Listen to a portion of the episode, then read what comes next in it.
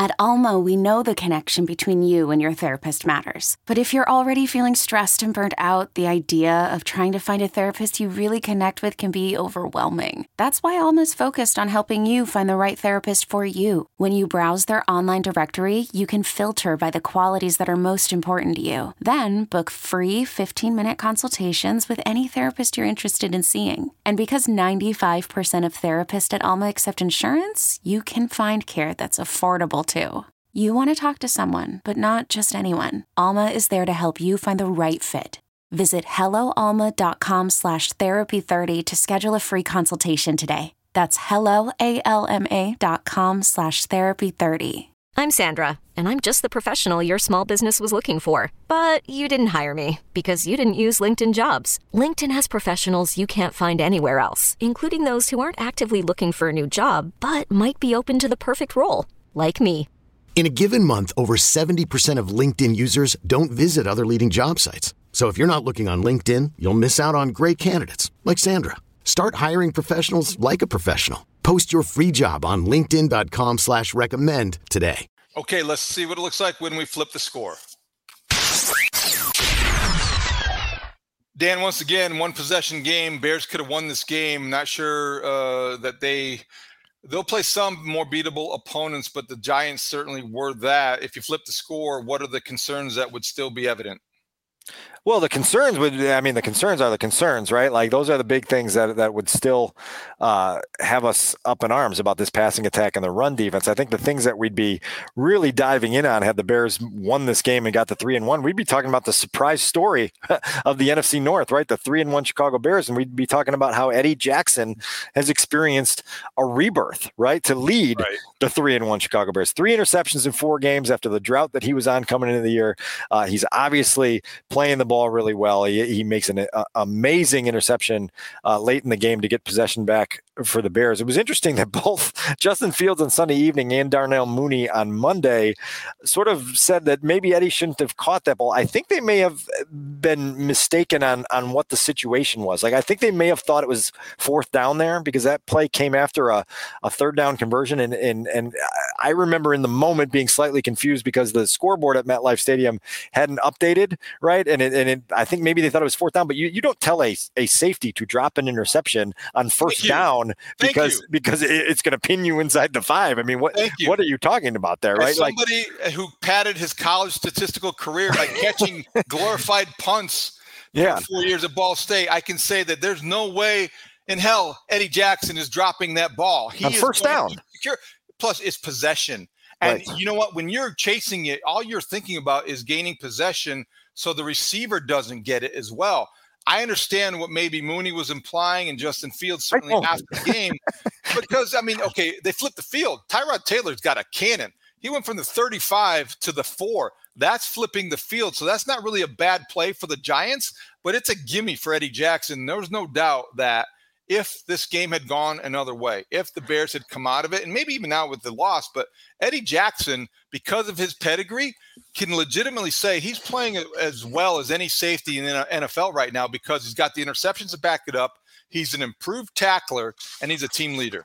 David, thanks for bringing up the 35 to the 4 bit of this because in live action, I said to my press box mates on both sides of me, I said, "Oh my god!" Because it wasn't just the 35. Tyrod Taylor's like seven yards deep behind the line of scrimmage, and he throws that ball to the to the four yard line. I mean, it was one of the more impressive deep balls I've ever seen thrown, just in sheer length. Right? It was just a, a cannon throw, and then he got under there, and so that was that was a little footnote on that play. That like I, I sat up in my chair and said, "Oh my god!" Like that looked like a a video game where you just drop back and throw it the entire length of the field, trying to get a touchdown on Super Tecmo Bowl. Made me think think that guy won every punt, pass, and kick competition as a 12 year old because he can throw it a country mile. All right, so I want to ask you about this. So when we talk about flipping the score, would you feel differently about the calculated risk or the I guess maybe the lack of the risk involved, the risk averse decision making that Matt Eberflus showed in not going forward on fourth and two late in the game for the punt and pin that he celebrated and called a great decision and doubled down on that, as well as maybe a couple other situations where, boy, are the Bears playing it safe? Could that have been viewed in a different context had they won? I'm on the fence on the punt and pin decision because I, I, we don't want to get skewed by outcome bias here and say, oh, just because the Bears, who hadn't stopped the run all day, stopped the run and, and forced a punt, it was a, a brilliant decision. At the same time, I think that they realized that the Giants had Daniel Jones, who could barely stand up behind center, right, and and that, they, that you can do some things differently strategically to make sure you just kind of load up and and stop the run there, and so that that factors into the decision a little bit. And I think that that Matt just had a gut feeling on, hey, let's let's trust the defense here Let's get him to make a play. Look, we've all seen Bears punt returners drafted to be special, be special in those moments, right? And, and return a kick and change a game and potentially lead you to a win. Uh, I'm sure you can remember one very specific example, right? That that, that happened, and and Velus Jones missed his opportunity on Sunday afternoon, right? And he he he, he catches that ball. At the very least, you get a, a, a better possession at the end of the game to to give it a try, right? To to give Justin Fields one last try to try to lead you to a game tying possession. Uh, yeah, I, I mean. I, Matt's going to have many more decisions over the next 14 weeks that that will allow us to talk about kind of the conservative versus when you go aggressive, and we'll, we'll, have a bigger book on him by December and January to say, yeah, he's he's ultra conservative all the time, or man, he really surprised us by you know letting it hang there and, and giving it giving it a go. This was one example where I I could, kind of could have gone either way, but I understand the arguments on both sides. Okay, you have to allow my meatball question of the week, so maybe. Oh, trust me. I mean, listen, there's right. yeah, yeah. I mean, there's so, I, I, get plenty of these on Twitter. Eddie Jackson returning punts consideration, crazy idea, no chance. What do you think? I think it's a last resort for all the reasons we talked about. I mean, look, like Tarik Cohen's career ended on a punt return, right? Like on a fair catch in Atlanta, right? Like, let's just start there with the the supporting evidence of the risk reward of doing something like that. And so it's uh, uh it, it's too dangerous for a guy who means so much to your defense. You've got veterans here. Dante Pettis is capable of uh, being a possession punt returner for you and making sure you catch the ball in that situation. Eberflus was asked today, did you consider, given the stakes of that moment, not sending uh, you know a rookie playing in his first NFL game to catch that punt and and, and send someone with more experience. He said never never consideration. Uh, obviously not Velus's best moment. He's going to have to make up for it at some point. Uh, but no, I don't think I don't think that uh, it would have to take several injuries and a and a really big whiff of desperation to put Eddie Jackson back there. All right, let's take a quick look ahead. Okay, Dan, you know what? This is a good opportunity for the Bears. I know they're playing a Vikings team that's loaded with weapons. I know that building is not one that's been kind to the Bears, and I know it's Matt Eberflus's first venture there as a head coach, and all the limitations that we just spent this podcast uh, eh, expounding on and maybe exaggerating a little, or certainly exposing. But the Vikings are going to be coming back from London. The Vikings are coming off an emotional victory. They double doinked their way to victory. Saints any shot that the Bears will be catching the Vikings at the right time? Listen, I remember making my return from London uh, in 2019 and and and being just cashed for a week and being so happy that there was an open date on the back end of that. And so, yeah, there's there's there's certainly a chance that the Bears catch the Vikings at the right time, and that the the preparation and the focus and practice for the next three or four days isn't as sharp as it might have been had they been on the mainland. Right?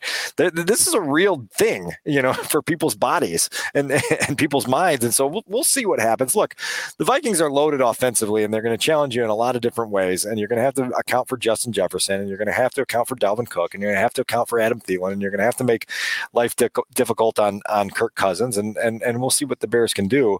Uh, interesting matchup, right? I mean, it's it's a it's a Vikings team that's been living a charmed life so far, and that kick to end that game Sunday at Tottenham Hotspur Stadium was crazy because both of those doinks, right? Like you, we never thought we'd see another double doink with the game on the line like that again. But both of them seem to be on the inside of the crossbar and then on the inside, uh, or the inside of the upright and then the inside of the crossbar. I saw no way that that kick didn't go over, and then it fell in the front of the the, the end zone. And you say, "Wow, wow, what a what a break!" And and and certainly I went back and revisited my coverage from. Uh, you know, January of, of 2019 and, and the most infamous double doink that ever existed. But this one certainly was was close in terms of its entertainment value. Somewhere Cody Parkey shuddered. You yeah. Know, he was watching that like, oh my gosh, and a big flashback. All right. Anything else going on with the Bears this week of substance? Do you think we talked about the injuries and how they will address those? Anything else that uh, you expect to come out of this week? David well, Montgomery, Jaylon Johnson, their status. Yeah. So, so the, those two guys and Velus Jones are the three I want to circle on my my my schedule for this week because obviously Dave Montgomery looked pretty good uh, all things considered, running on the sideline, maybe three quarter speed before the game Sunday afternoon. So we'll see if he's able to get back into the, the practice mix and, and push things a little bit. Uh, Jaylon Johnson, I think we're certainly eager to see whether he's going to be back up, given that we just mentioned what Justin Jefferson is in this league. And you know, Justin Jaylon Johnson doesn't shy away from a challenge. He came into to, to the league as a rookie and said, I want to cover Davante Adams, right? And so that's a guy who, who who's willing to take tests. And, and so he's certainly eager for one. The reason I bring up Velus again is because Velus Jones played zero offensive snaps on Sunday in New York, right? And so at some point, given the problems the Bears offense has had in scoring touchdowns and getting explosive plays, you'd have to figure that they're eager to mix him into the offense in some way, shape, or form. He's got to have more than uh, more than zero snaps in Minnesota, I think. Emotional week for Armon Watts, the former Viking who joined the Bears and is a big part of a defense that has a big challenge ahead and a lot to prove.